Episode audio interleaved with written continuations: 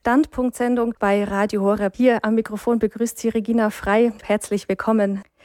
Heute Abend haben wir uns ein spannendes und viel diskutiertes Thema vorgenommen.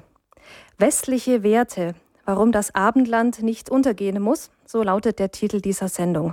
Dazu haben wir als Referenten Michael Rack eingeladen. Er leitet die Agentur Racks Domspatz. Er ist Journalist und hält auch viele Vorträge zu diesem Thema und zu ähnlichen Themen. Westliche Werte, warum das Abendland nicht untergehen muss. Das klingt so ein bisschen nach Weltuntergang. In der zweiten Lesung vom heutigen Sonntag kann man diese Stimmung auch wiederfinden.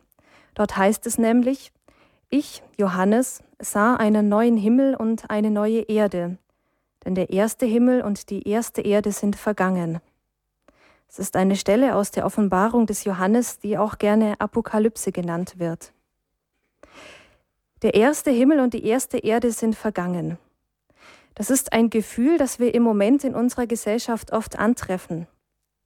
Es scheint, als würde das christliche Abendland dahinschwinden durch die Flüchtlinge, die größtenteils aus dem islamischen Raum zu uns kommen, durch eine zunehmende Feindlichkeit gegenüber Glaube und Kirche, durch öffentliche Diskussionen über die richtige Lebensform.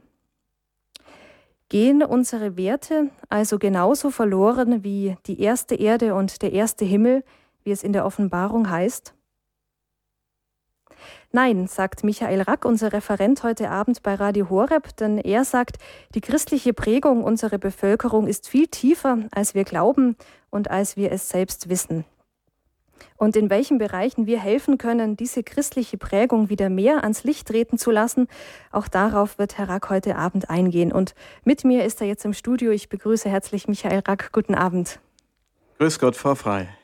Herr Rack, ich denke, Sie sind einigen von uns sehr bekannt, unter anderem durch Ihre Agentur Rax Domspatz, eine Agentur für christliche Lebenskultur. Sie organisieren christliche Kongresse, unter anderem die Kirchenmesse Gloria in Augsburg. Sie organisieren zusammen mit dem Bayerischen Pilgerbüro Pilgerreisen nach China und Berlin. Sie haben eine Veranstaltung in München und Berlin, die heißt Domspatz Soiree. Dort haben Sie prominente Gäste bei sich zu spannenden Themen, also kürzlich zum Beispiel Kurienkardinal Paul Josef Cordes, dann die Psychologin Elisabeth Lukas und ich glaube, ganz spannend war, ähm, vom Islam zum katholischen Glauben konvertierte Sabatina James. Das war, denke ich, eine sehr große Veranstaltung für Sie. Und Sie halten auch viele Vorträge, sind da unterwegs und werden uns heute Abend ein bisschen Einblick geben in das Thema westliche Werte, warum das Abendland nicht untergehen muss. Liebe Hörerinnen und Hörer, auch heute Abend haben Sie dann wieder die Möglichkeit, in dem zweiten Teil der Sendung mit Ihren Fragen bei uns anzurufen, sich in die Sendung einzubringen. Da gibt es ganz viel Diskussionsstoff, gerade zu diesem Thema westliche Werte, warum das Abendland nicht untergehen muss. Herr Rack, warum ist es eigentlich wichtig, überhaupt über Werte zu sprechen? Also warum sollten wir wissen, was für Werte sind für uns wichtig? Weil es eben nicht mehr wie in den vergangenen Jahrzehnten so ziemlich selbstverständlich war, nach welchen Werten wir insgesamt leben. Man konnte sich darauf verlassen, ab den 50er, 60er, 70er Jahren, dass das Leben doch, auch wenn manches immer umkämpft war, eben doch im Wesentlichen so äh, bleiben würde und äh, als ob keine grundlegende äh, Umwälzung vor der Tür steht. Aber jetzt stehen wir eben vor einer Situation, dass viele Menschen zu uns kommen, die eine andere Kultur mitbringen und die zum Teil ganz offen auch sagen, äh, dass sie unsere Kultur ablehnen. Und jetzt heißt es überall, ja, die müssen unsere Werte übernehmen. Viele Politiker sagen das. Aber sie präzisieren kaum, was damit gemeint ist. Und jetzt müssen wir eben überlegen, was ist denn wirklich so wichtig äh, für uns, dass es nicht verhandelbar ist? Wo hinein wollen wir denn Zuwanderer integrieren? Übrigens gehört diese Frage nach den Werten des christlichen Abendlandes so ein bisschen ja auch zur DNA äh, von Radio Horeb.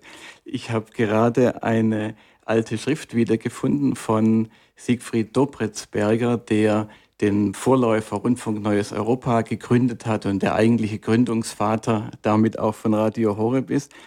Er war ja inspiriert zur Gründung dieses Senders durch den Besuch von Papst Johannes Paul II. 1980 in Deutschland. Und da hat der Papst gesagt, es ist an der Zeit, dass wir beginnen, an die Zukunft Europas zu denken. Doppelsberger hat dann seiner Schrift den Titel gegeben, Ein neues Europa, Besinnung auf die heilsgeschichtliche Sendung des Abendlandes. Das hat ihn motiviert, diesen Sender zu gründen.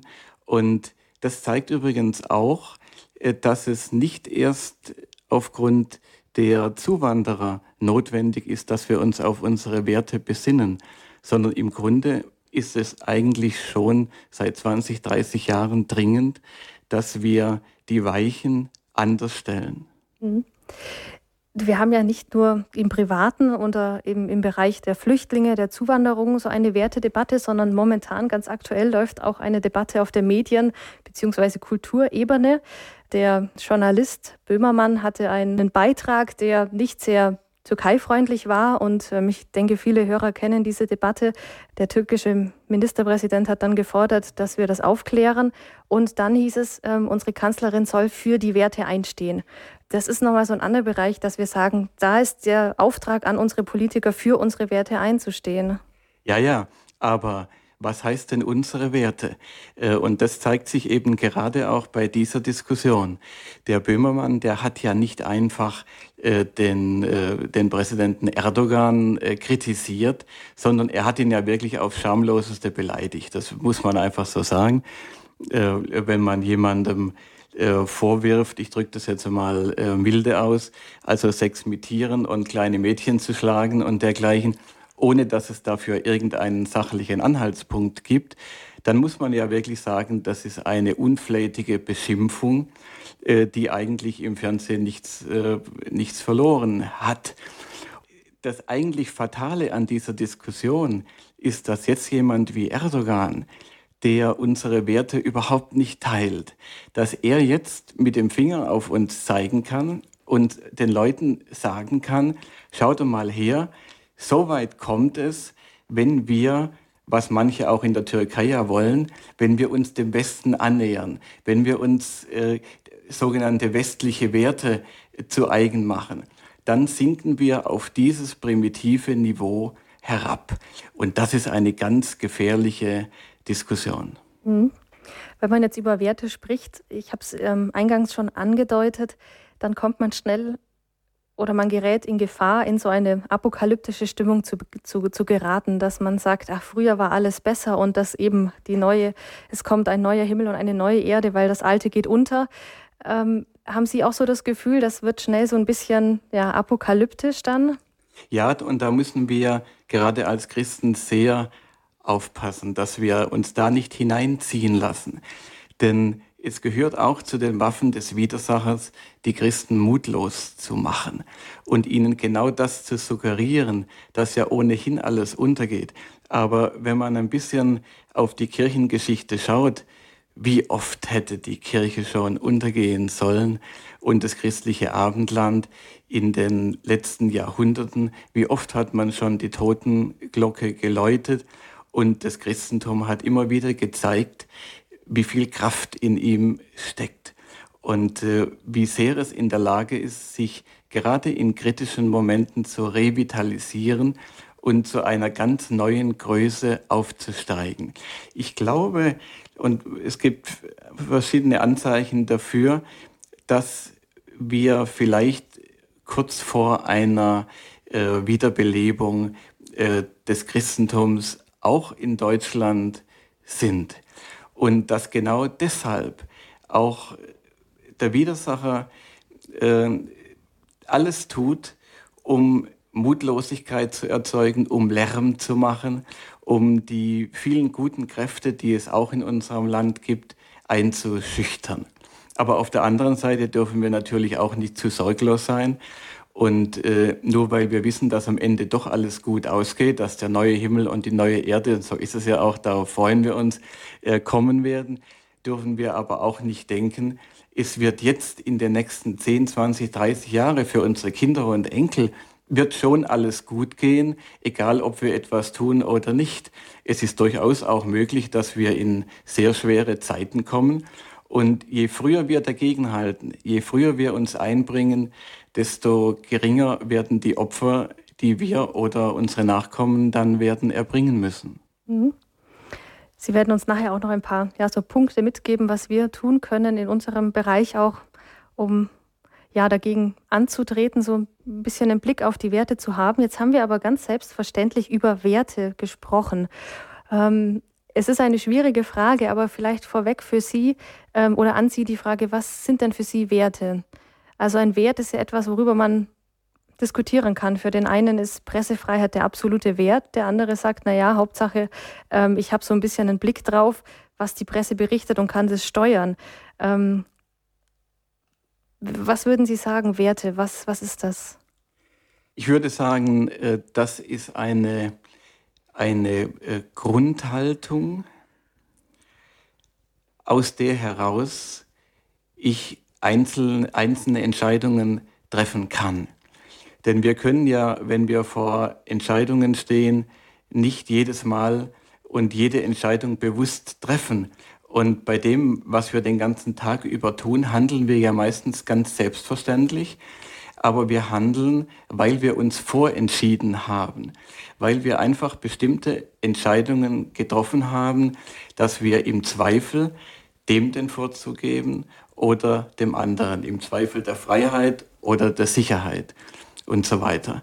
Es sind einfach Grundlinien, die das, was uns natürlich überhaupt äh, leiten soll, als Christen und als Menschen, die Nächstenliebe, die das sozusagen auf verschiedene Bereiche herunterbuchstabieren und konkreter machen.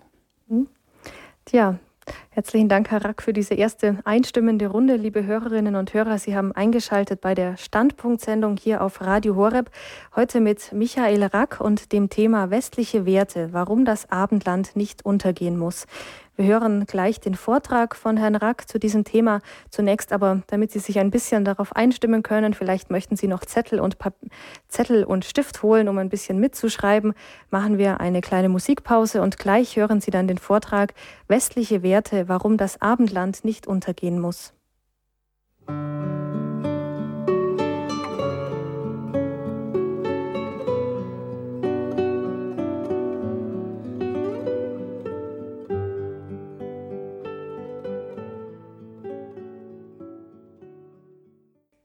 Standpunkt bei Radio Horeb. Für Sie am Mikrofon Regina Frei. Heute am diesem Sonntagabend ist mein Gast und Referent dieser Sendung der Journalist und Leiter der Agentur Rax Domspatz, Michael Rack, mit dem Thema westliche Werte, warum das Abendland nicht untergehen muss.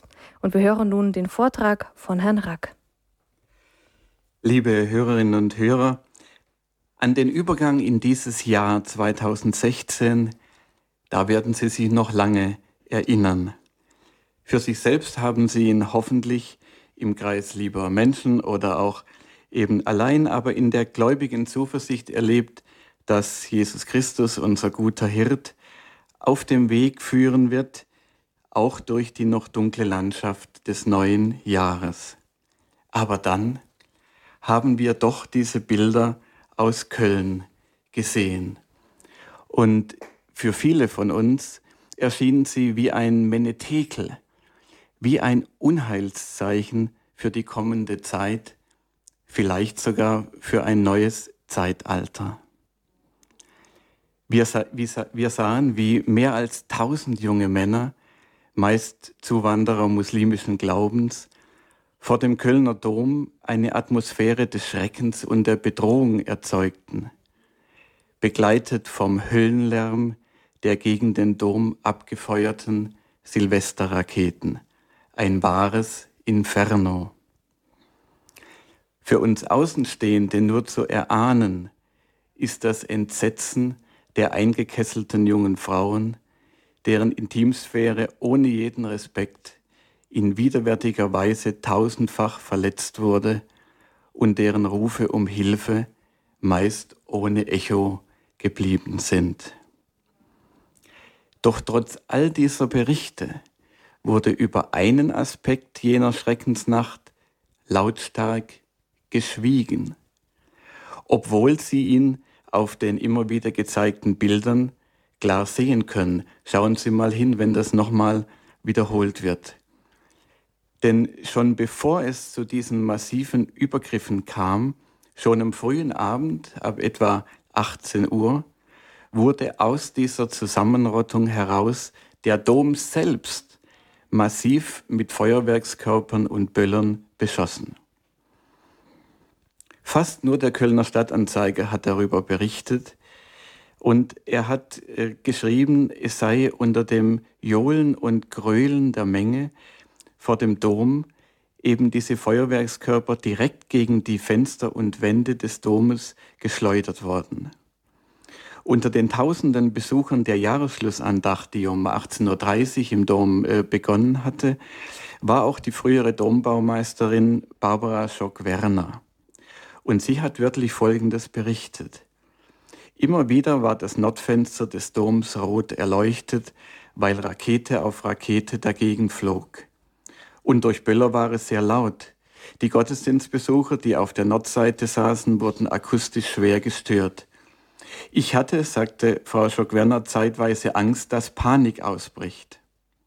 Und auf Nachfrage hat sie gesagt, es liegt sehr nahe, dass es eine bewusste Störung des Gottesdienstes war.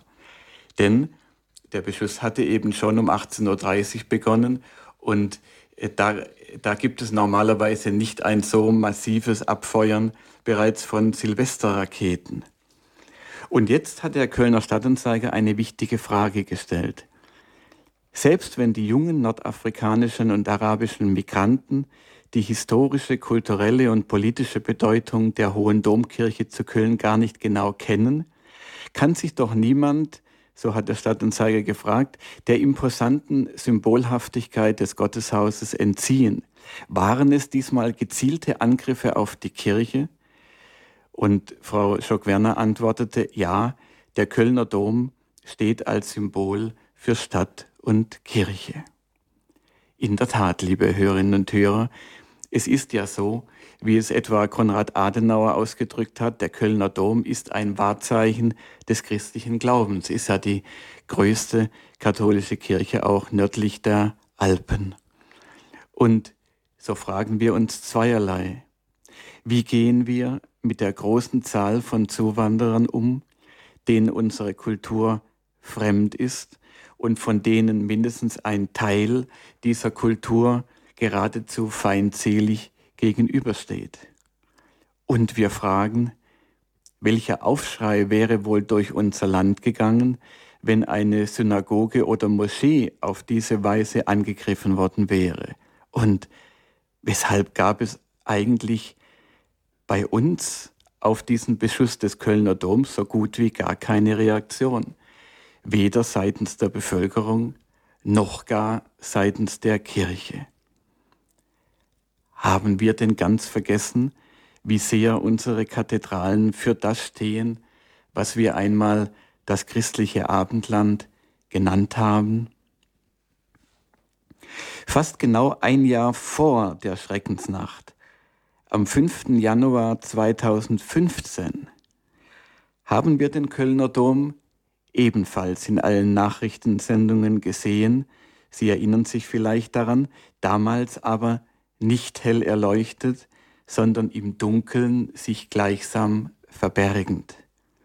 Die Kirche selbst hatte nämlich die Außenbeleuchtung abgeschaltet, um, wie es hieß, ein Zeichen zu setzen gegen eine Demonstration der Pegida-Bewegung.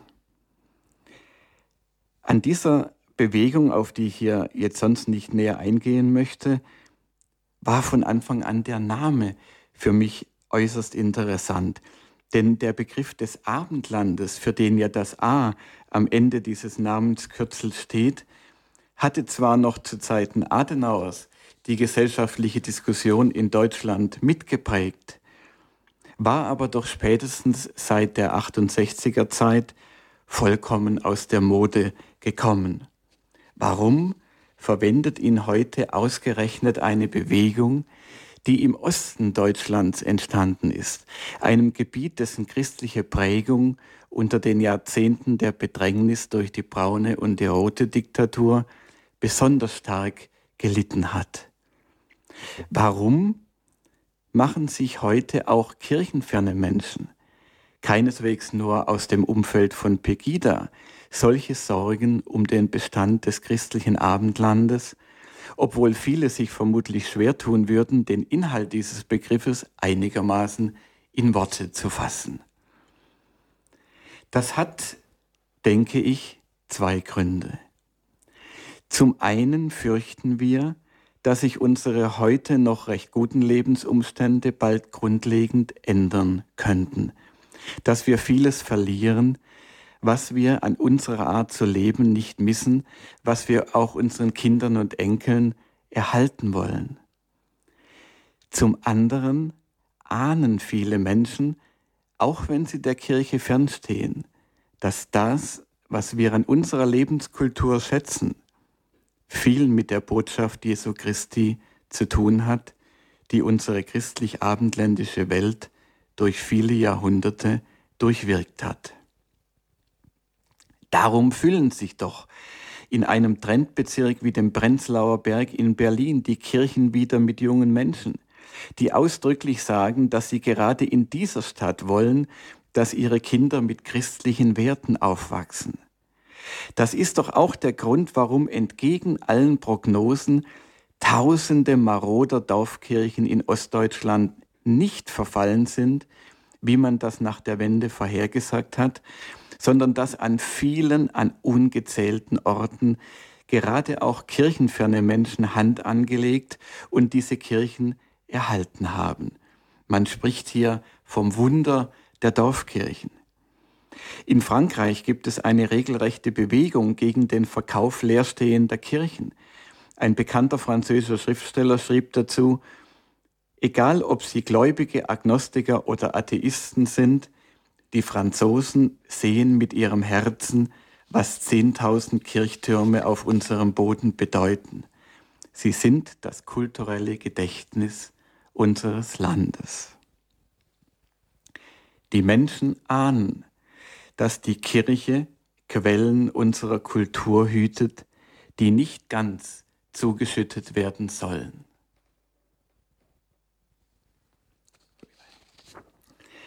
Viele Menschen, sagte ich, sorgen sich, dass sich unser Leben massiv verändern wird. Und das durchaus nicht zum Besseren. Für diese Sorge gab es schon vor der Zuwanderungswelle gute Gründe. Erst recht sind wir jetzt herausgefordert durch die massenhafte Einwanderung aus anderen Kulturkreisen. Und da hören wir dann von manchen Politikern, zum Beispiel von Frau Göring-Eckardt, ich zitiere wörtlich, unser Land wird sich ändern und zwar drastisch. Und ich freue mich darauf. So hat sie das ausgerufen vor einem grünen Parteitag. Und wir reiben uns die Augen und alle denkenden Menschen fragen sich, ja, wenn unser Land so aussieht und so verfasst ist, dass Menschen aller Erdteile hier leben möchten, warum soll denn ausgerechnet das ein Grund sein für drastische Änderungen unserer Lebensart? Andererseits fordern viele Politiker von den Migranten, sie sollten sich in Europa, in Deutschland integrieren. Sie sollen nicht nur Deutsch lernen, sondern auch unsere Werte übernehmen. Abwechselnd ist dann von deutschen, europäischen oder westlichen Werten die Rede. Fragt man aber nach, was denn dazu gehört, kommt meistens außer Toleranz, Gleichberechtigung der Frau und Anerkennung sexueller Vielfalt nicht viel heraus. Die CSU fordert, die Migranten sollten sich mit einer Unterschrift zu einer deutschen Leitkultur bekennen. Ein äh, kurioser Vorschlag. Sogar Cem Özdemir von den Grünen, die bisher den Begriff einer deutschen Leitkultur weit von sich gewiesen haben, sagt jetzt, Deutschland müsse auch von muslimischen Zuwanderern die Akzeptanz westlicher Werte verlangen. Das Grundgesetz, sagt er, sei unsere Leitkultur.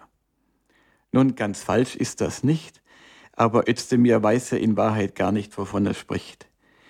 Als das Grundgesetz entstanden ist, wurde es nicht nur vom späteren regierenden Bürgermeister von Berlin, Heinrich Alberts, mit den Worten kritisiert, der Text sei im Schatten des Kölner Doms entstanden.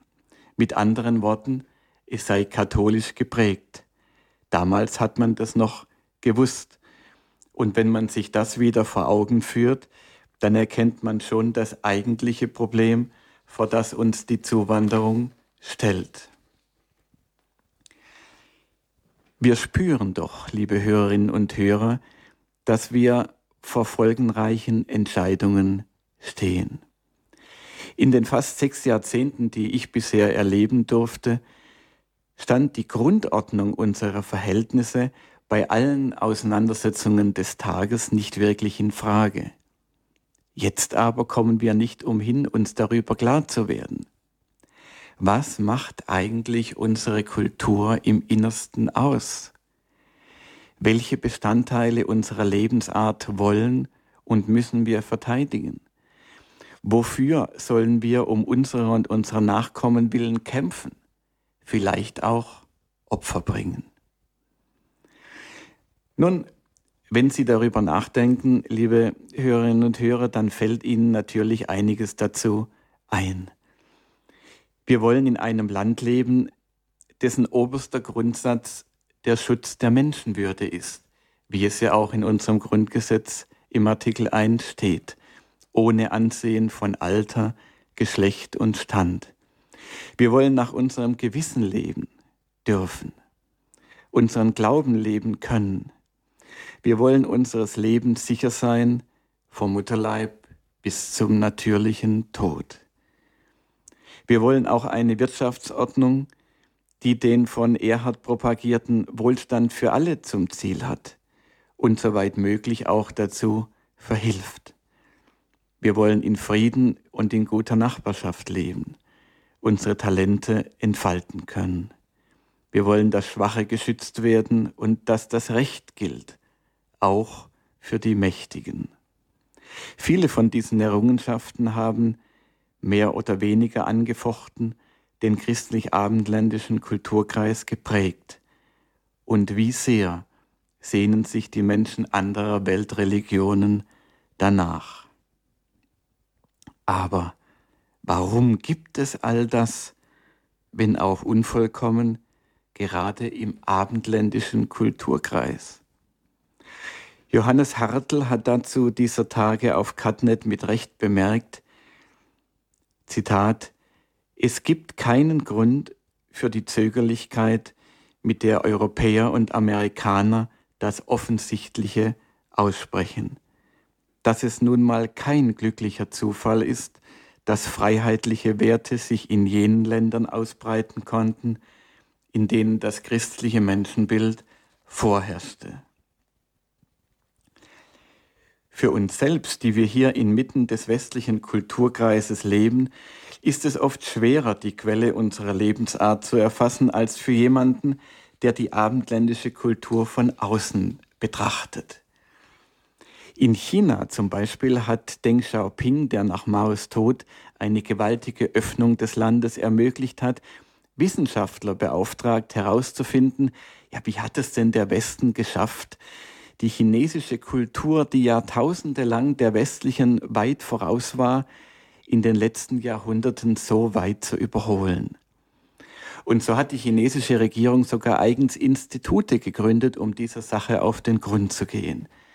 Ich hatte selbst Gelegenheit, an einem dieser Institute mit den Professoren zu sprechen, habe das bei Radio Horeb auch schon äh, berichtet. Das Ergebnis das sie nach langen Forschungen erzielt haben, ist ganz eindeutig. Der entscheidende Faktor für den Erfolg des Westens ist das Christentum gewesen.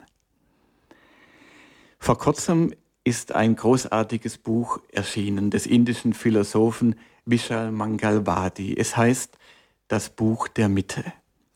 Und darin stellt er unter anderem dieselbe Frage wie Deng Xiaoping, aber an den islamischen Kulturkreis. Und er schreibt, vor tausend Jahren war die islamische Kultur Europa auf fast allen Gebieten überlegen. Wobei ich, liebe Hörerinnen und Hörer, hier einfügen will, dass viele dieser kulturellen Leistungen in Wirklichkeit von den unterworfenen christlichen Minderheiten wie den Armeniern und Kopten erbracht worden ist. Eine Wahrheit, über die wir viel zu wenig sprechen. Also sagt Mangalwadi, die islamische Kultur war auf fast allen Gebieten überlegen. Und ich zitiere ihn weiter. Islamische Herrscher galten als wohlhabender, ihre Heere als schlagkräftiger. Islamische Intellektuelle erzielten in Kunst, Forschung, Wissenschaft und Technik weit größere Fortschritte. Doch das sollte sich ändern. Mittlerweile übersetzen allein die Spanier jedes Jahr gleich viele Bücher in ihre eigene Sprache wie die Araber in den gesamten letzten tausend Jahren. Wenn wir, so Mangalwadi weiter, das Erdöl in diesem Vergleich einmal ausklammern, das ja die Briten entdeckt haben und hauptsächlich die Amerikaner fördern, dann exportieren die fünf Millionen Einwohner Finnlands jährlich mehr Güter und Dienstleistungen als die 165 Millionen in der arabischen Welt. Der indische Autor stellt dann die Frage, warum der Westen solch einen gewaltigen Fortschritt erlebte, während der Rest der Welt stagnierte oder gar zurückfiel. Und er sagt, meine nichtchristlichen Professoren begründeten dies zutreffend mit der westlichen Entdeckung der Menschenwürde. Von China, Indien oder der islamischen Welt aus gesehen, wird die Prägung unserer Kultur durch das Christentum deutlicher, als es uns im christlichen Abendland selbst bewusst ist. Der Schulunterricht im Fach Geschichte bei uns ist ja schon lange hochgradig defizitär und ideologisch einseitig. Und auch unsere Kirche hat sich in dem an sich sympathischen Bemühen äh, um Demut und Bekenntnis zu eigenen Fehlern, ist schon lange äh, den Menschen das Zeugnis schuldig geblieben, wie stark Person und Botschaft Jesu Christi und seiner Kirche das christliche Abendland geprägt haben. Papst Johannes Paul II. hat es in seiner Enzyklika Ecclesia in Europa auf den Punkt gebracht. Europa ist weitläufig und tiefgreifend vom Christentum durchdrungen worden. Wie intensiv das Christentum im Abendland gewirkt hat und wie viel von dem, was wir für selbstverständlich halten, in Wahrheit aus dem gelebten christlichen Glauben kommt, das kann, können wir hier der Zeit wegen nur äußerst fragmentarisch darstellen. Es sei nur an den Anfang erinnert. Paulus war Sie erinnern sich, in Kleinasien, dem Gebiet der heutigen Türkei, unterwegs. Und in der Apostelgeschichte lesen wir, dort hatte Paulus in der Nacht eine Vision. Ein Mazedonier stand da und bat ihn, komm herüber nach Mazedonien und hilf uns.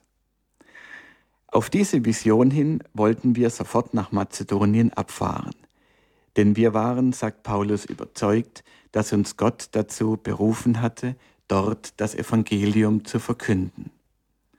Es gab also eine ausdrückliche Weisung Gottes, das Christentum nach Europa zu bringen.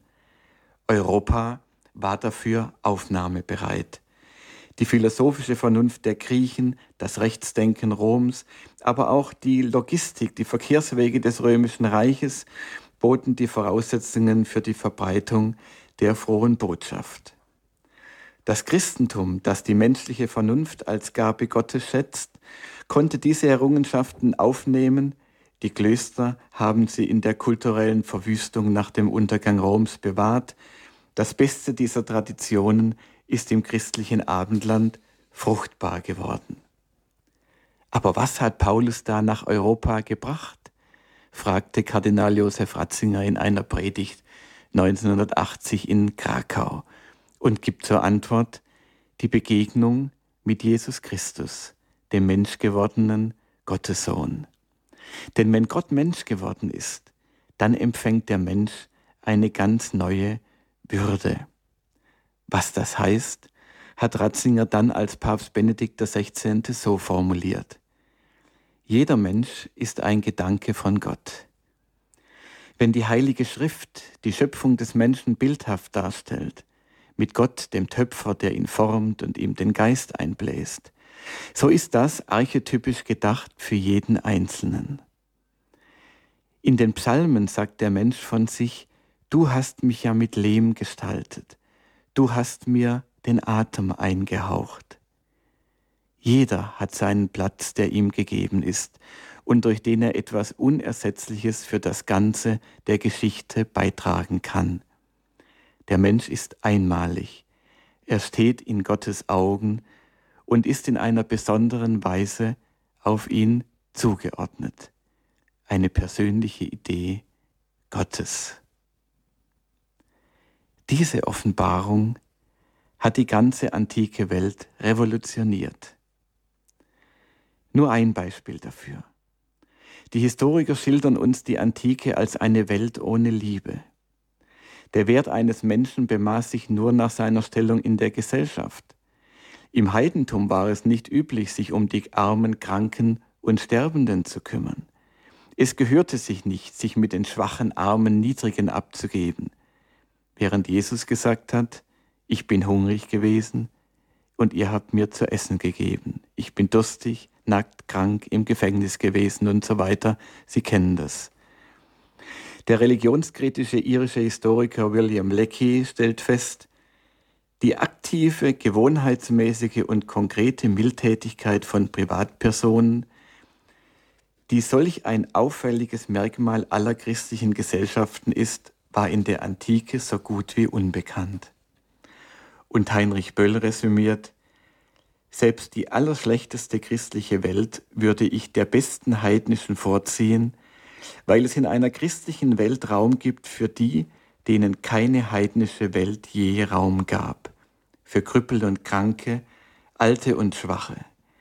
Weit mehr noch als Raum gab es für sie, Liebe, für die, die der heidnischen wie der gottlosen Welt nutzlos erschienen und erscheinen. Aus der hohen Würde des Menschen, wie sie nur das Christentum verkündet, hat sich so gut wie alles entwickelt, was wir in unserer Kultur heute schätzen. Als Mann und Frau schuf er sie. Dieser Satz hat durch die Jahrhunderte eine Sprengkraft entfaltet, die letztlich zu der einzigartigen Anerkennung der gleichen Würde der Frau geführt hat. Natürlich der Sozialstaat mit seinen Krankenhäusern, Waisenhäusern, seiner Fürsorge für Bedürftige und so weiter. Die Religionsfreiheit und im weiteren Sinne auch die Meinungsfreiheit, die gerade Menschen in islamischen Ländern so sehr vermissen, folgt ebenfalls daraus, dass für das Christentum jeder einzelne Mensch von Gott persönlich angesprochen wird und dass Gott den Menschen so sehr respektiert, dass er ihn nicht überwältigt, sondern sein freies Ja möchte und erhofft. Wer diesen Respekt Gottes für die Freiheit des Menschen erkennt, wird auch die Toleranz aufbringen, die zu den Kennzeichen des christlichen Abendlandes gehört. Lasst alles reifen bis zur Ernte. Aus dem Wort Jesu gebt dem Kaiser, was des Kaisers ist und Gott, was Gottes ist, aus seiner Weigerung, eine politische Führungsrolle zu übernehmen, hat sich die Eigenständigkeit von Kirche und Staat entwickelt, wie sie in keiner anderen Kultur als normal angesehen wurde und wird.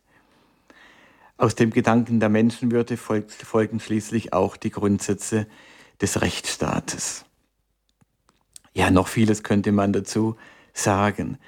Aber ich will nur noch erwähnen, dass Jesus natürlich auch Männer und Frauen gelehrt hat. Und so war es im christlichen Kulturkreis undenkbar, Frauen von der Bildung auszuschließen.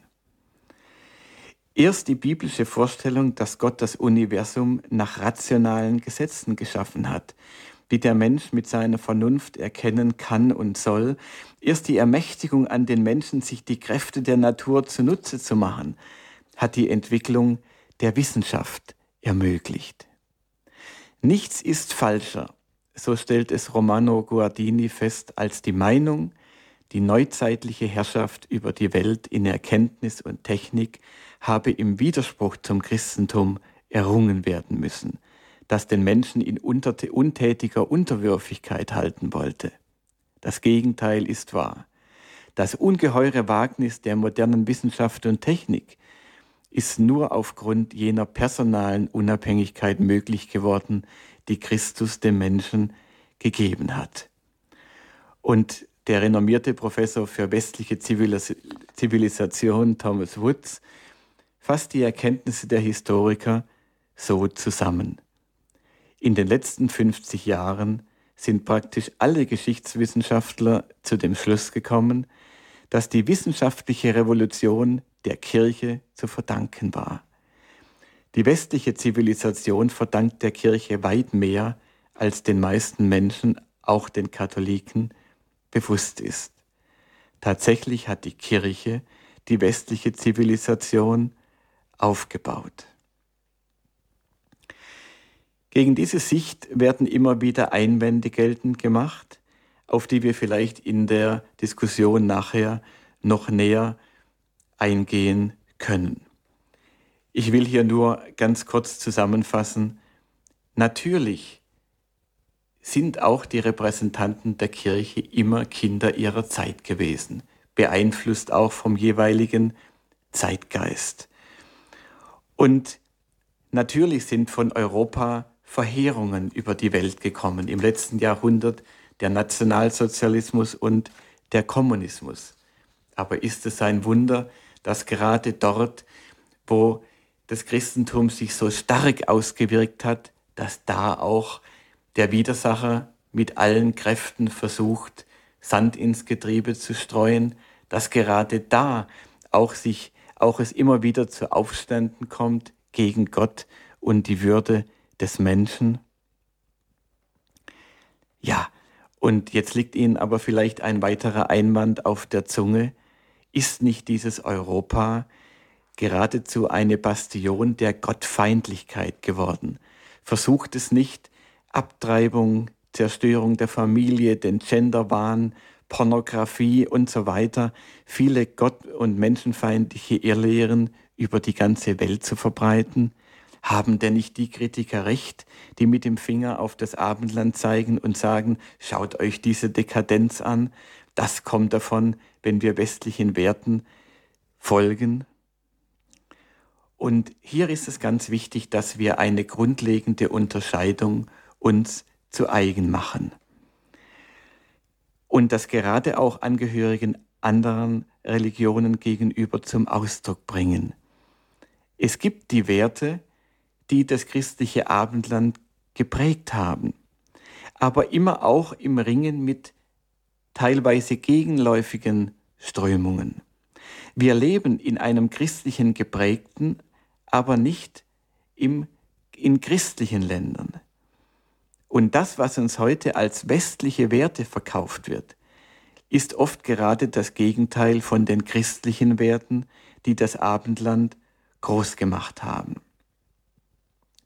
An zwei Ereignissen wird das besonders deutlich. Vor gut einem Jahr haben wir doch zwei Schreckensmeldungen innerhalb weniger Tage erlebt. Da waren diese grauenhaften Anschläge in Paris, dieses Massaker in der Redaktion des Satiremagazins Charlie Hebdo. Und dann wenige Tage später kam es zur Enthauptung von 21 koptischen Christen. Sie erinnern sich, in den orangenen Overalls hat man sie vorgeführt in Libyen. Nun, im Fall von Charlie Hebdo gab es große Demonstrationen, auch von vielen Regierungschefs. Und der französische Präsident ähm, François Hollande hat ausgerufen, wir sind Charlie und formuliert, jetzt stehe das ganze Land für seine Werte auf. Während für die Kopten, wer hat für sie demonstriert? Aber wer stand nun wirklich für die christlichen Werte? Dieses Satiremagazin war ja vor allem dadurch bekannt, dass es Religion verächtlich gemacht hat. Und zwar vor allem gar nicht den Islam, sondern die katholische Kirche und den Papst.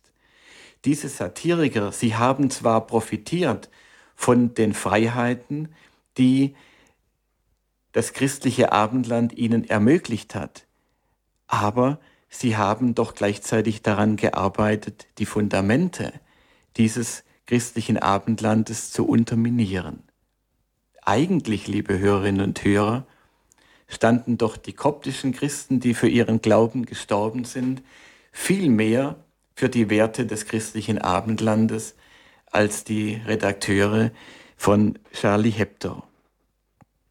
Ja, diese ganzen Verfallserscheinungen, liebe Hörerinnen und Hörer, die wir gerade erleben, auch in Europa, die führen ja bei Christen, wir haben es im Vorgespräch schon angesprochen, geradezu zu einer Lust am Untergang. Und hier setzt sich auch die fatale Wirkungsgeschichte des Bestsellers fort, den Oswald Spengler kurz nach dem Ende des Ersten Weltkriegs geschrieben hat mit dem Titel Der Untergang des Abendlandes. Wir haben das irgendwie im Gedärm, diesen, äh, diesen Titel, selbst wenn wir das Buch äh, nie gelesen haben. Äh, seine These war ja, alle großen Kulturen unterliegen einem Naturgesetz, so wie bei Pflanzen. Sie entstehen, sie blühen auf, sie vergehen wieder. Äh, eine biologistische Sicht der menschlichen Geschichte. Und das Abendland, so hat er es gesagt, und so denken es auch viele Christen, äh, ist, ist unausweichlich eben auch dem Untergang geweiht. Aber diese Sicht, dieser Sicht sind katholische Kreise von Anfang an entgegengetreten. Und der letzte große Universalhistoriker Arnold Toynbee hat die These vertreten, dass die Krise der westlichen Welt nicht auf einen Naturprozess äh, zurückzuführen ist, sondern auf die Verdrängung der Religion. Und dass mit dieser Diagnose der Ursache auch der Ausweg gefunden werden kann. Die Religion muss wieder eine größere Rolle spielen. Toynbee stellt fest, und Papst Benedikt machte sich das ausdrücklich zu eigen, dass das Schicksal einer Gesellschaft immer wieder von schöpferischen Minderheiten abhängt. Die gläubigen Christen, so hat es der Papst gesagt, sollten sich als eine solche schöpferische Minderheit verstehen und dazu beitragen, dass Europa das Beste seines Erbes neu gewinnt und damit der ganzen Menschheit dient. Gibt es denn angesichts der wachsenden Bedrohungen Hoffnung, dass unsere christlich-abendländische Kultur nicht nur überlebt, sondern vielleicht sogar wieder neu aufblühen kann? Vielleicht können Sie, liebe Hörer, gleich mit dem einen oder anderen Gedanken unsere Sendung dazu bereichern, wie Christen sich als kreative Minderheit in unsere Gesellschaft einbringen können. Es bleibt nur wenig Zeit, um ein paar Stichworte aus meiner Sicht für Sie vielleicht auch als Anregung zu nennen. Mir scheint vor allem wichtig, wir brauchen eine neue Bildungsbewegung in unserem Land. Wir müssen wieder ausreichende Kenntnis der geistesgeschichtlichen Zusammenhänge vermitteln. Eine Kenntnis davon, wie von Jesus Christus inspirierte Menschen die Grundlage für Freiheit, Sicherheit und Wohlstand aufgebaut haben, die wir immerhin im christlichen Abendland genießen. Das wäre eine Aufgabe für die katholische Erwachsenenbildung. Ich bin selber Bildungsbeauftragter in unserer Pfarrei und möchte mal ein bisschen polemisch sagen, es gäbe vielleicht dankbarere Gegenstände für katholische Erwachsenenbildung als nur Tai Chi, Qigong, Ayurveda und äh, Ausflüge, Weinproben und dergleichen. Äh, die doch das Gros unserer heutigen Erwachsenenbildungen ausmachen. Wir müssen wieder ohne falschen Triumphalismus, aber mit einem klaren Zeugnis uns zu dem bekennen, was die Kirche durch viele Generationen für die Menschen geleistet hat und immer noch leistet. Unser Problem ist ja heute nicht, dass die Menschen nichts über die Kirche wissen, sondern dass sie glauben, sie wüssten, was die Kirche ist, dass sie sich ihr Pseudowissen aus vielem zusammensetzen, was sie da und dort aus den Medien äh, aufschnappen. Der Selbsthass des Abendlandes, von dem Papst Benedikt gesprochen hat, muss ein Ende finden. Er ist letztlich selbstbezogen und verschüttet der Menschheit wichtige Quellen der Hoffnung. Schließlich müssen wir uns darüber im Klaren sein, dass für unsere Nachkommen eine lebenswerte Welt nur erhalten werden, wenn wir dafür kämpfen und opfern, so wie das auch unsere Vorfahren immer wieder getan haben. Und wir sollten uns an Gebetsbewegungen wie den Rosenkranz-Sühnekreuzzug erinnern. Vielleicht können wir dazu später noch etwas sagen. Die christliche Prägung unserer Bevölkerung ist im Übrigen viel tiefer, als wir glauben und als viele es selbst wissen. In allen Generationen gibt es so viel Hilfsbereitschaft, so viel echte Lebensfreude, Liebe zur Schöpfung, so viel Kreativität und Mut, dass sich, und das glaube ich wirklich, manche noch wundern werden, die den Untergang Deutschlands und Europas schon für unabwendbar halten. Die Menschen sind besser als wir denken, hat Pater Behrenfried gesagt. Sie warten nur auf das zündende Wort, das ihr Herz entflammt. Wir Christen müssen damit aufhören, immer nur ängstlich Rückzugsgefechte zu führen und Reste christlicher Kultur zu verteidigen. Vielmehr ist es an der Zeit, dass wir die Quellen wieder freilegen, die das christliche Abendland geformt haben und daraus die Vision einer Erneuerung der abendländischen Welt durch eine Kultur des Lebens und der Liebe neu ausformulieren, wie Papst Johannes Paul II. sie uns vor Augen gestellt hat. Es ist ja nicht so, dass wir in einer vollkommenen Welt leben, die wir nur verteidigen müssten, wie sie ist. So viele Menschen leiden an Vereinsamung. Wir denken an den Zerbruch der Familien, an die Folgen, die auf uns zukommen von, davon, dass wir die Kinder heute so unnatürlich aufwachsen lassen, dass wir sie so früh in Kollektiverziehung bringen und so weiter. Die Heilquellen für all diese Krankheiten sind dieselben Quellen, die unsere trotz allem lebenswerte Zivilisation bewässert haben. Sie zu zeigen, freizulegen und das Feld unserer Kultur neu zu bewässern, ist vor allem unsere Sendung als Christen. Und, liebe Hörerinnen und Hörer, Konrad Adenauer hat 1952 in einer Zeit ähnlicher, ähnlich großer Sorgen Studenten zugerufen. Lassen Sie sich nicht zu sehr niederdrücken von der Sorge.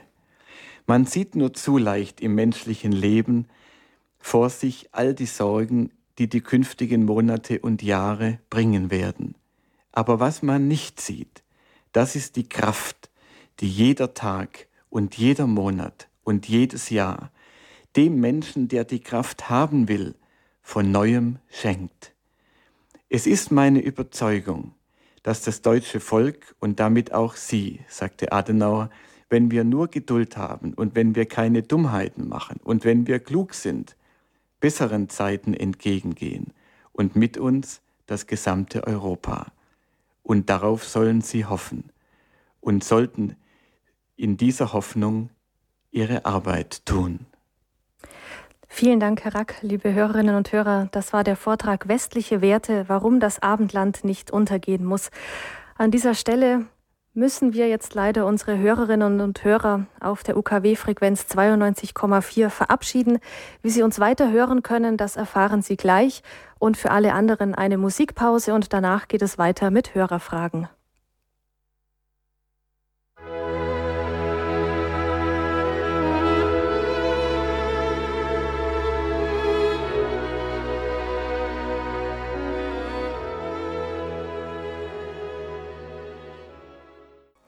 Standpunkt bei Radio Horeb heute an diesem Sonntagabend mit dem Thema westliche Werte, warum das Abendland nicht untergehen muss. Unser Referent und Gast dieser Sendung ist Michael Rack, der Leiter der Agentur Racks Domspatz. Und liebe Hörerinnen und Hörer, an dieser Stelle ergeht an Sie ganz herzlich die Einladung. Sie können sich jetzt mit Ihren Fragen an uns wenden, mit Ihren Diskussionsbeiträgen. Herr Rack steht Rede und Antwort und Sie können uns erreichen unter der 089 517 008 008. Ich wiederhole noch einmal 089 517 008 008.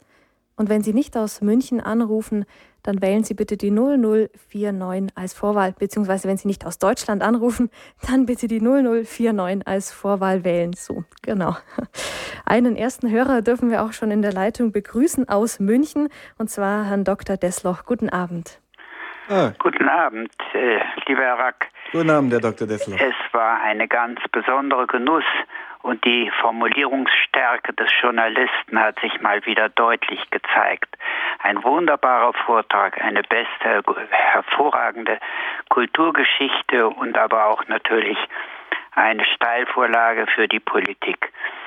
Denn die ganze europäische Integration der wie Sie wissen, ich äh, eine gewisse berufliche Erfahrung gesammelt habe, hat auch zu einer neuen Publikation geführt, die im FE Medienverlag jetzt in zweiter Auflage erschienen ist. Konrad Adenauer, der Katholik und sein Europa. Ja. Das ist wirklich ein lesenswertes Buch, in dem die äh, Grundlegung der Bundesrepublik Deutschland noch einmal ganz wunderbar durchgeleuchtet wird. Die Verfasser sind Dorothee, Dorothea und Wolfgang Koch. Das möchte ich Ihnen und den Hörern empfehlen. Herr Rack, Sie haben vollkommen recht. Und das zeigt auch die Gründung der Bundesrepublik Deutschland. Es ist eine Kulturleistung gewesen äh, eine Kulturleistung aus dem Geist des Christentums. Die Gründung dieses Staates ebenso wie die europäische Gemeinschaft. Und diese Kulturleistung ist versandet aus den Gründen, die Sie dargelegt haben im zweiten Teil Ihres Vortrags.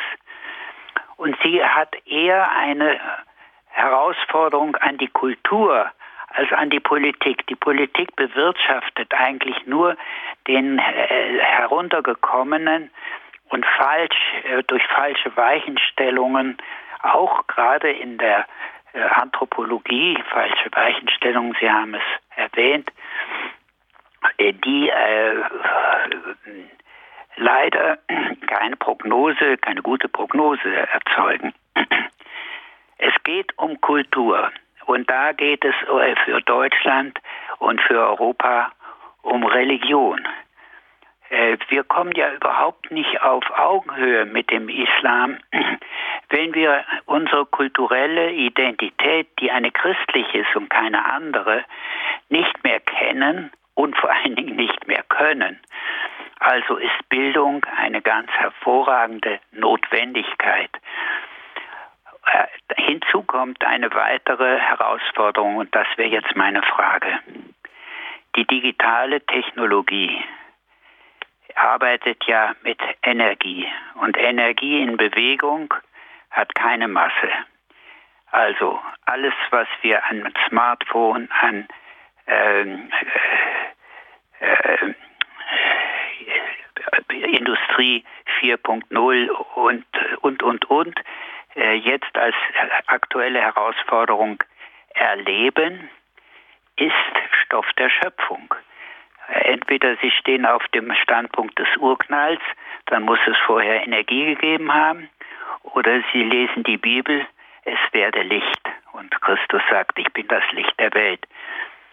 Ist Ihrer Meinung nach oder können Sie dazu noch etwas ähm, sagen, inwieweit äh, die Auseinandersetzung mit den der Anwendung dieser Technologie in den Kontext Ihres Vortrags fällt.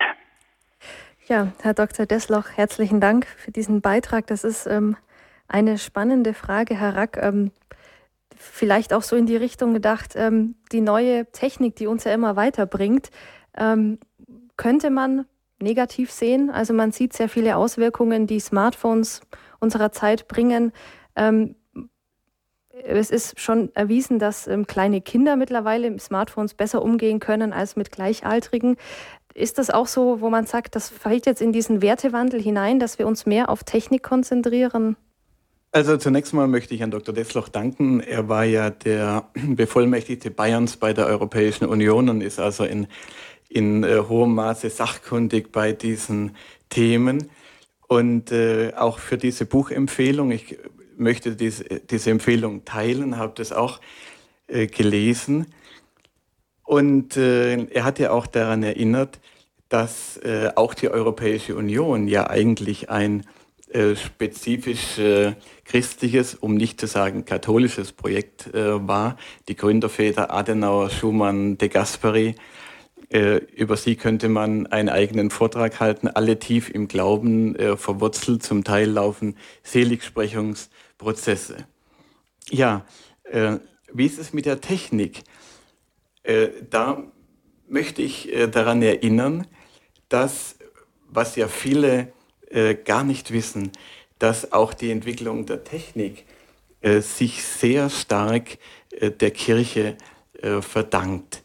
Ähm, überhaupt, dass, es, dass der Mensch begonnen hat, die Naturgesetze zu erforschen und in der Lage war, Technik zu erfinden und zu entwickeln, das hat es in anderen Kulturkreisen so kaum gegeben.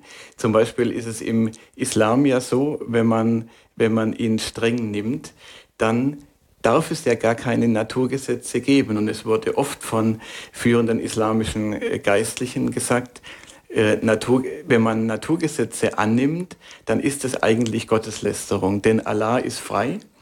Und wenn, äh, wenn man hundertmal einen Stein äh, zu Boden fallen lässt, und er fällt hundertmal in der gleichen Geschwindigkeit, dann heißt es nicht, dass es beim hundertersten Mal nicht Allah gefällt, das anders zu machen. Und also hat man äh, die Naturgesetze eben nicht erforscht.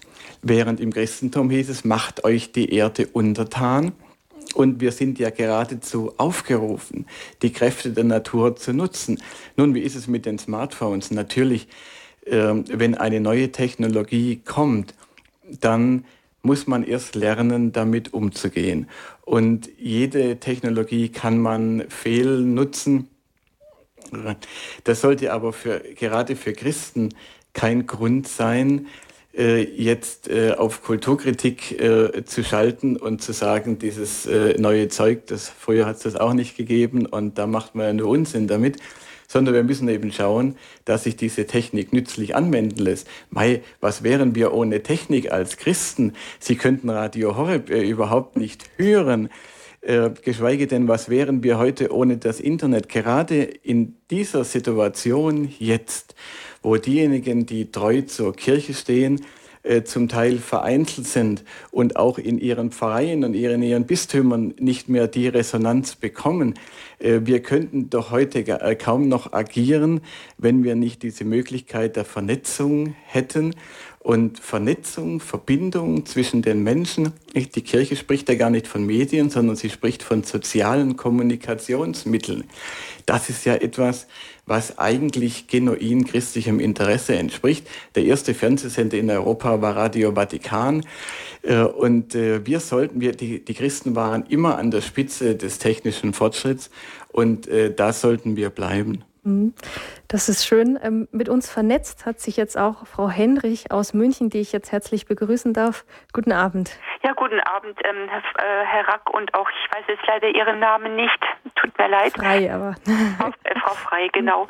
Ähm, ich kenne ja den Herrn Rack auch von, der, ähm, von dem Marsch für das Leben letztes Jahr zum Beispiel in Berlin, ja. der, wo ich da mitgefahren bin. Wollte nur äh, es auch bestätigen, dass, ähm, dass das alles stimmt. Aber wir müssen auch oder wir dürfen und haben auch die Möglichkeit, also es ist mir so gegangen durch die Weihe an die Mutter Gottes, ähm, bekommt man so viel Gnaden, auch zum Beispiel Furchtlosigkeit, dass man wirklich ähm, seinem Nächsten gegenüber äh, auch mal offensiv sagen kann, ich schenke dir jetzt die wunderbare Medaille, wenn du sie gerne hättest. Und man fragt dann höflich. Und ich habe auch durch Skio dieses schöne Weihebüchlein kennengelernt. Das ist, Skio hat ja im Primator, habe ich gehört. Papst Benedikt war dem Ganzen mit sehr viel Respekt gegenüber begegnet.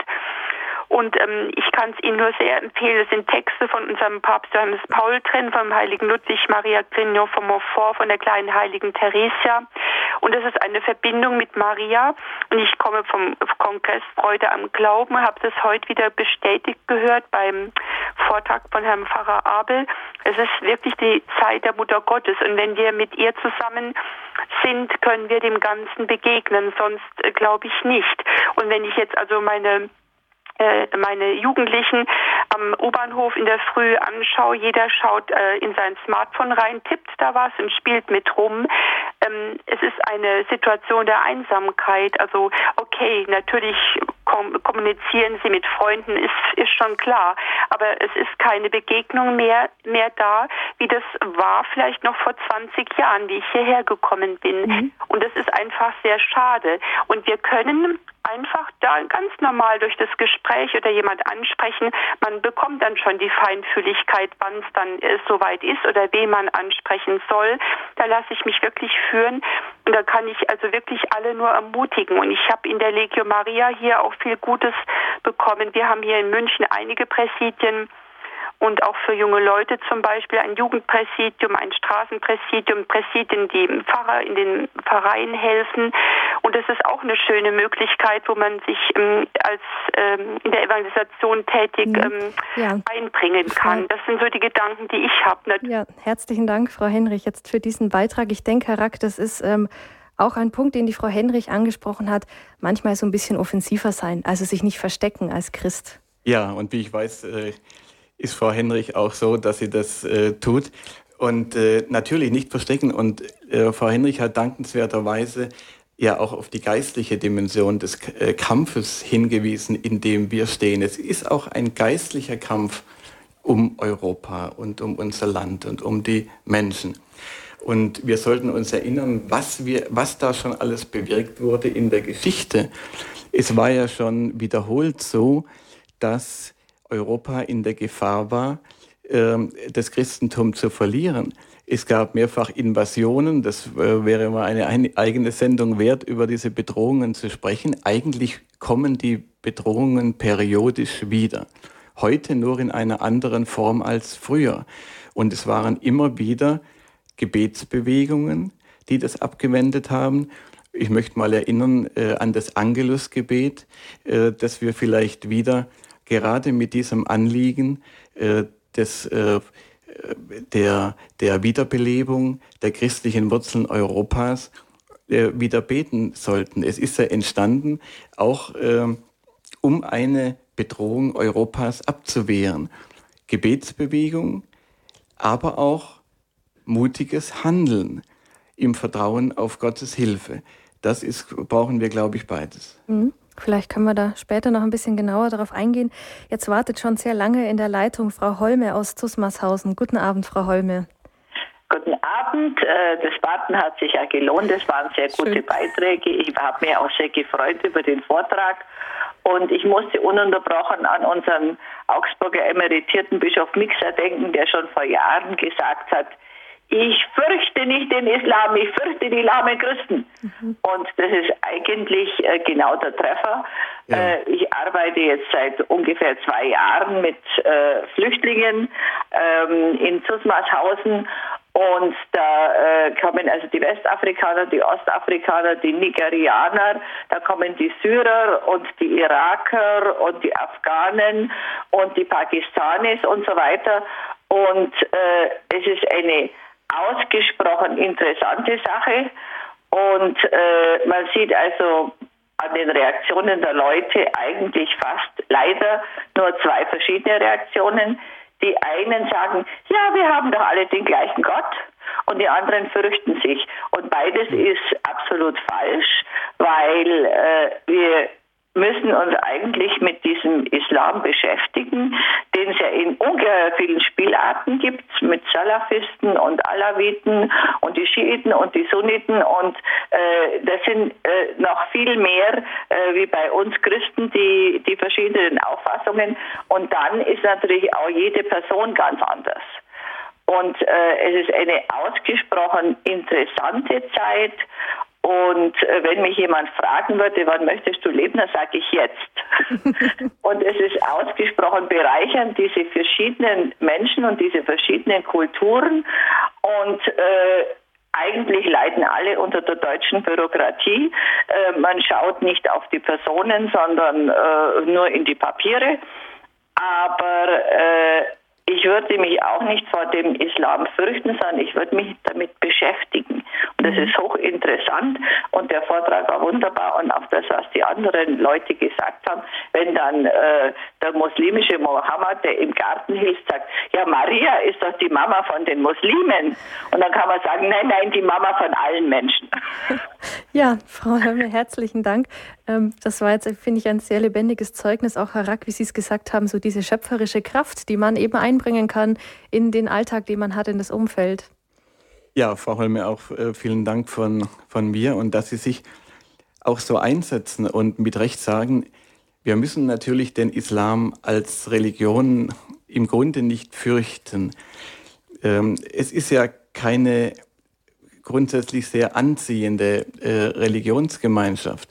Und vieles, was wir an Eruptionen in der islamischen Welt derzeit erleben, kommt ja nicht aus Stärke heraus, sondern aus Schwäche. Gerade daraus, dass eben die islamische Welt so weit zurückgefallen ist. Und das sehen ja auch dort äh, viele Menschen. Und es ist durchaus möglich, dass es, nachdem es nicht gelungen ist und kaum möglich ist, in der islamischen Welt zu missionieren, dass uns Gott nun auch viele Muslime zu uns schickt, damit wir hier diese Möglichkeit nutzen, sie bekannt zu machen mit dem christlichen Glauben. Aber dass wir das können, müssen wir natürlich zuerst einmal wissen, was wir glauben. Und wir äh, dürfen nicht in, ein, in dieser Haltung auf die Menschen zugehen, äh, ja, wir wissen ja, was das Christentum schon alles falsch gemacht hat und die Kreuzzüge und die Hexenverbrennungen und so weiter und so weiter.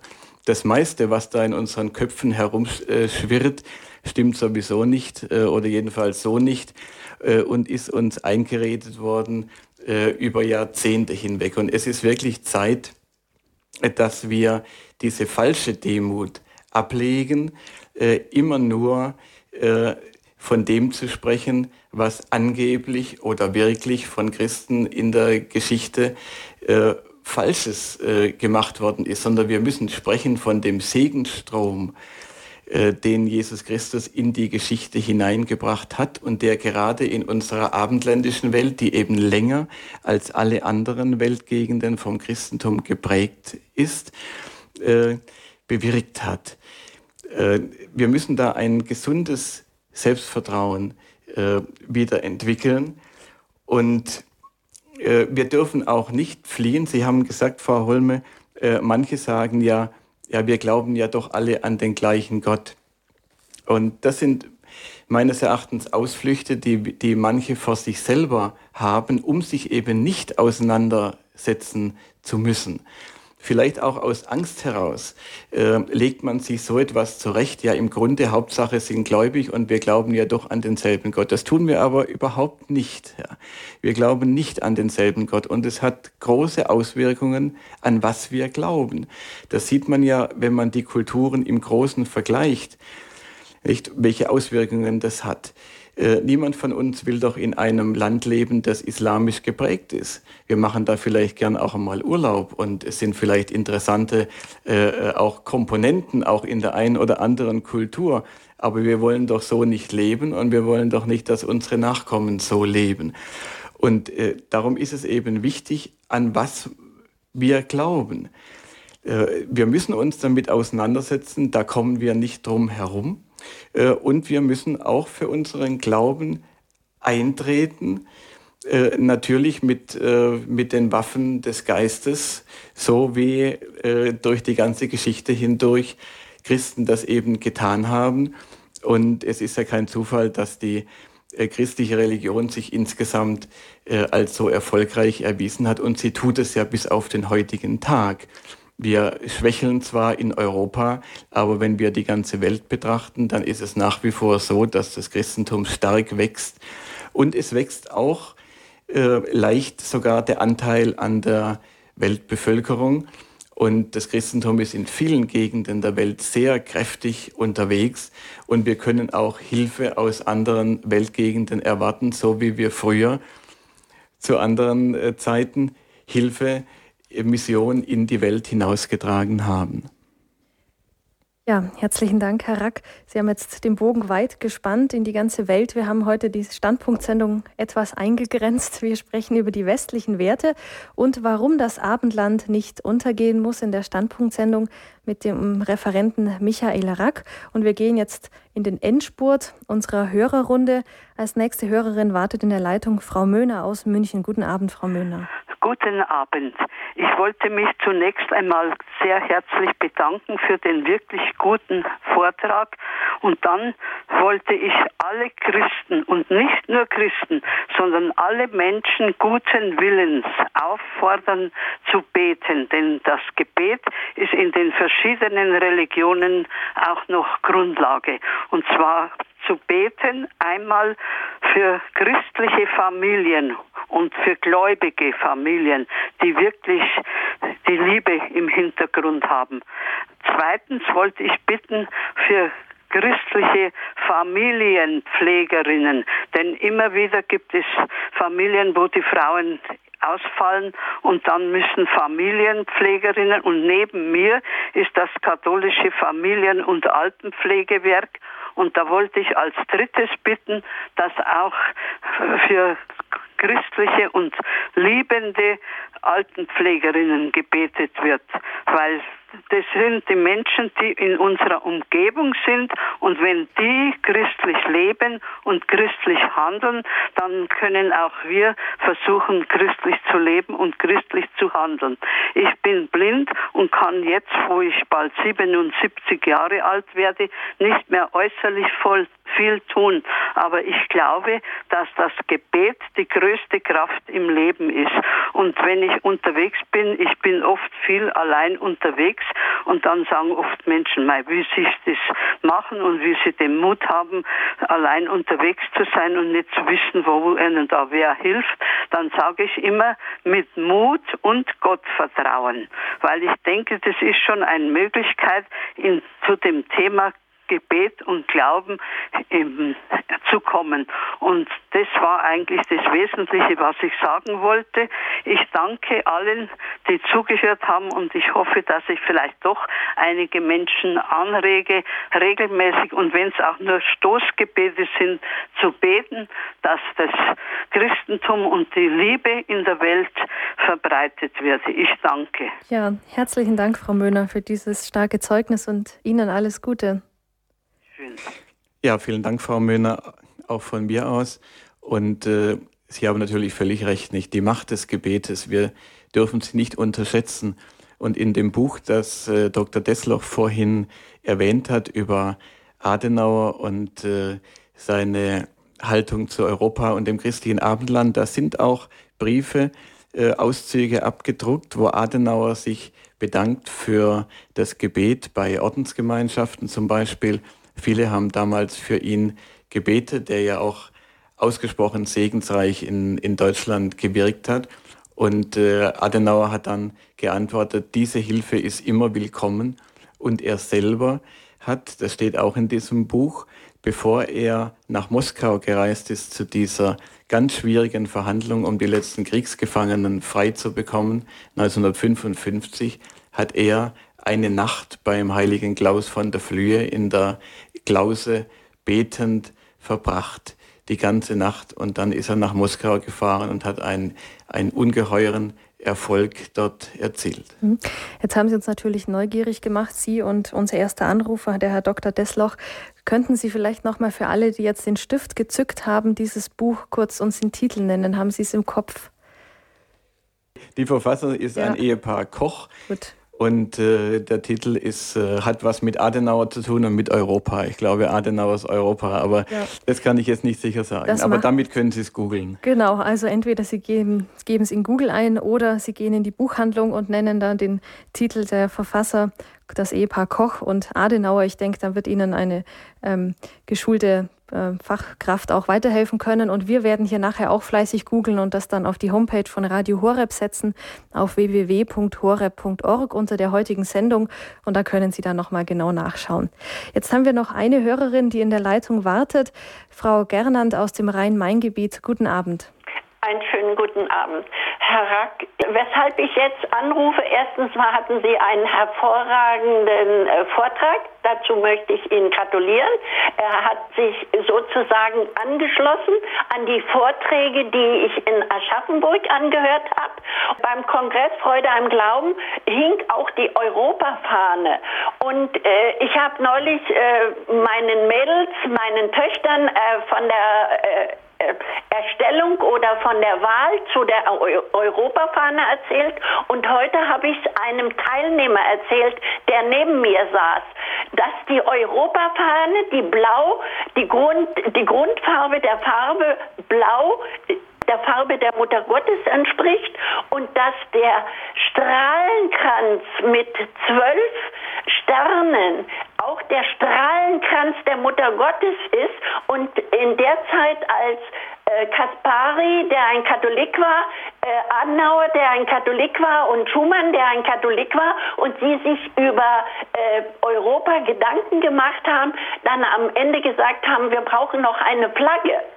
Und wie soll die Flagge aussehen? Sie haben sich auf das christliche europäische Europa besonnen, das mehr als anderthalb tausend Jahre äh, Kunst und Kultur und Wissenschaft geprägt hat und haben den Strahlenkranz der Mutter Gottes, der mit zwölf Sternen, damals identisch mit äh, zwölf äh, Ländern, die Europa beitreten wollten, äh, vereinigt hat und haben diesen Strahlenkranz der Mutter Gottes gewählt. Äh, kein Mensch weiß es. Und ich habe neulich eine Interpretation der europäischen Fahne von einer Sozialistin gehört, die war haarsträubend. Ja, Dankeschön. Danke, Frau Gernand, für den Hinweis noch. Ja, vielen Dank, Frau Gernand. Da bin ich Ihnen wirklich dankbar. Das habe ich selber schon nicht mehr dran gedacht, aber Sie haben völlig recht. Äh, das sind die, die Sterne Marias, der Frau aus der Apokalypse, die da in die europäische Fahne gekommen sind. Da gibt es eine ganz äh, schöne Geschichte dazu, wie das geschehen ist. Da haben wir jetzt noch nicht mehr die Zeit, das mhm. zu erzählen, aber es ist sicher kein Zufall, dass es so gekommen ist. Also ganz lieben Dank Ihnen und äh, ich hoffe, dass wir uns bald dann auch mal wieder treffen und äh, persönlich sprechen können. Ja, herzlichen Dank, Herr Rack. Das waren jetzt sehr viele Themen, die wir angesprochen haben. Wir sind sehr weit herumgekommen von der Frage, was ist eigentlich das christliche Abendland, über die Frage, was sind Werte, wie können wir auch, Sie haben es genannt, schöpferisch ähm, für diese Werte einstehen. Ich denke, da hat jeder so ja, seine eigenen Schwerpunkte.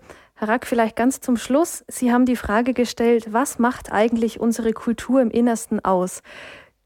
die Anerkennung der Menschenwürde in einer Weise, wie sie eben nur Gott geben kann, der selber Mensch geworden ist. Davon ist all das ausgegangen, was wir an unserer Kultur schätzen, was diese Kultur trägt. Herzlichen Dank. Liebe Hörerinnen und Hörer, das ist, denke ich, ein sehr schönes Schlusswort von Herrn Rack. Wir haben heute in der Standpunktsendung mit ihm geredet über das Thema westliche Werte, warum das Abendland nicht untergehen muss. Referent war Michael Racke, ist Leiter der Agentur Rax Domspatz und mit diesem und anderen Vorträgen unterwegs. Und wenn Sie jetzt sagen, der Vortrag heute, der war so interessant, den möchte ich gerne nochmal hören. Herr Rack, kann man Sie live irgendwo hören demnächst? Ja, das kann und man sehen natürlich. vielleicht auch dann. Gott sei Dank kann man das an vielen Orten. Und das kann ich jetzt hier gar nicht alles aufzählen. Ich möchte nur ganz, ganz wenige sagen für diejenigen, die uns, und das tun ja viele bei Radio Horeb aus dem Raum Berlin zuhören. Äh, da bin ich nach Pfingsten äh, wieder in Potsdam mit einem Vortrag über das christliche Europa. Da kann ich noch ein bisschen länger sprechen und auch viel detaillierter auf diese christliche Prägung Europas eingehen und äh, auch über die tolle Entwicklung des Christentums in China äh, spreche ich dann in Berlin. Und äh, hier in München, wo es ja auch viele Hörer gibt, da gibt es am 17. Juni im Hansa-Haus wieder eine Domspatz-Soiree mit dem berühmten Kräuterpfarrer Benedikt Felsinger. Äh, also das lohnt sich auf jeden Fall. Das ist eine Institution in Österreich und er kommt zum ersten Mal äh, nach Deutschland zu einer solchen Veranstaltung. Und der letzte Hinweis vielleicht noch, eine Hörerin sprach ja schon die Berlin-Reisen an. Äh, wir fahren wieder zum Marsch für das Leben. Da gehen immer sehr viele Leute mit. Es ist ganz toll, ein Wochenende Mitte September, vom 16. bis 18. September, zusammen mit dem Bayerischen Pilgerbüro. Und dann wieder im November haben wir noch eine größere Fahrt in das immer spannende katholische Berlin. Schauen Sie auf die Homepage bei Rax Domspatz oder äh, rufen Sie mich einfach an. Beim Hörerservice von Radio Horeb hat man auch meine Telefonnummer. Genau, herzlichen Dank, Herr Rack, dass Sie heute bei uns in der Sendung waren. Und liebe Hörerinnen und Hörer, wenn Sie jetzt keine Gelegenheit haben, Herr Rack, ähm, ja, live zu erleben, aber den heutigen Vortrag noch einmal hören möchten, das ist natürlich wie gewohnt auch kein Problem, denn wir haben dank der Technik das alles mitgeschnitten und mit aufgezeichnet und Sie können sich dann entweder eine CD bestellen bei unserem CD-Dienst, eine E-Mail schreiben an cd-dienst.hore.org oder anrufen unter der 08328 921 120. Dann können Sie sich eine CD bestellen oder wenn Sie sowieso online unterwegs sind, dann können Sie sich auch ein kostenloses Podcast auf unserer Homepage herunterladen auf www.horeb.org unter der heutigen Sendung. Da finden Sie dann auch weitere Informationen. Es dauert ein bisschen bis morgen Nachmittag, bis wir das ähm, geschnitten haben, aber dann können Sie sich das runterladen, vielleicht auch weiter verschenken und ähm, teilen, einfach ein bisschen schöpferisch kreativ sein. Und wenn Sie unseren Hörerservice erreichen möchten für die Kontaktdaten von Herrn Rack, dann können Sie anrufen unter der 08328 921 110 oder eine E-Mail schreiben an info.hore.org. Und wer unser Monatsprogramm hat, kann dort natürlich alle Daten mit einsehen. Das war die Sendung Westliche Werte, warum das Abendland nicht untergehen muss mit unserem Referenten Michael Rack, dem Leiter der Agentur Racks Domspatz. Wie gesagt, Herr Rack, herzlichen Dank. Sie sind vorher auf das Gebet eingegangen. Ich denke, wir können jetzt alles in die Komplett mit einschließen, die gleich in fünf Minuten hier bei Radio Horeb gebetet wird. Was oft unterschätzt wird, man betet ja nicht für sich alleine, sondern verbindet sich mit ganz, ganz vielen anderen Menschen. Und das möchten wir heute Abend auch tun. Herzlichen Dank, Herr Rack, für diese Sendung. Vielen Dank Ihnen, liebe Frau Frei, und vielen Dank, liebe Hörerinnen und Hörer, dass Sie dabei geblieben sind und Ihnen allen noch eine gute, gesegnete Nacht. Es verabschiedet sich von Ihnen Regina Frei. Bis bald.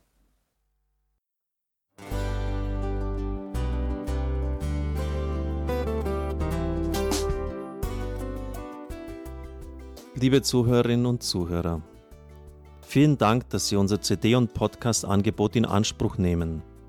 Wir freuen uns, dass unsere Sendungen auf diese Weise verbreitet werden. Dieser Dienst ist für Sie kostenlos. Für uns ist er allerdings mit einem nicht unerheblichen finanziellen Aufwand verbunden. Deshalb sind wir für jede Spende dankbar. Alle Bankverbindungen unserer Spendenkontos können Sie über unsere Homepage horeb.org unter dem Menüpunkt Spenden einsehen. Dort besteht auch die Möglichkeit, online zu spenden. Natürlich nach den neuesten Sicherheitsstandards. Sie können diese Informationen auch bei unserem Hörerservice unter der Telefonnummer 08328 921 110 erfragen. Ich wiederhole die Rufnummer 08328 921 110. Vergelt's Gott für Ihre Unterstützung. Ihr Pfarrer Kocher.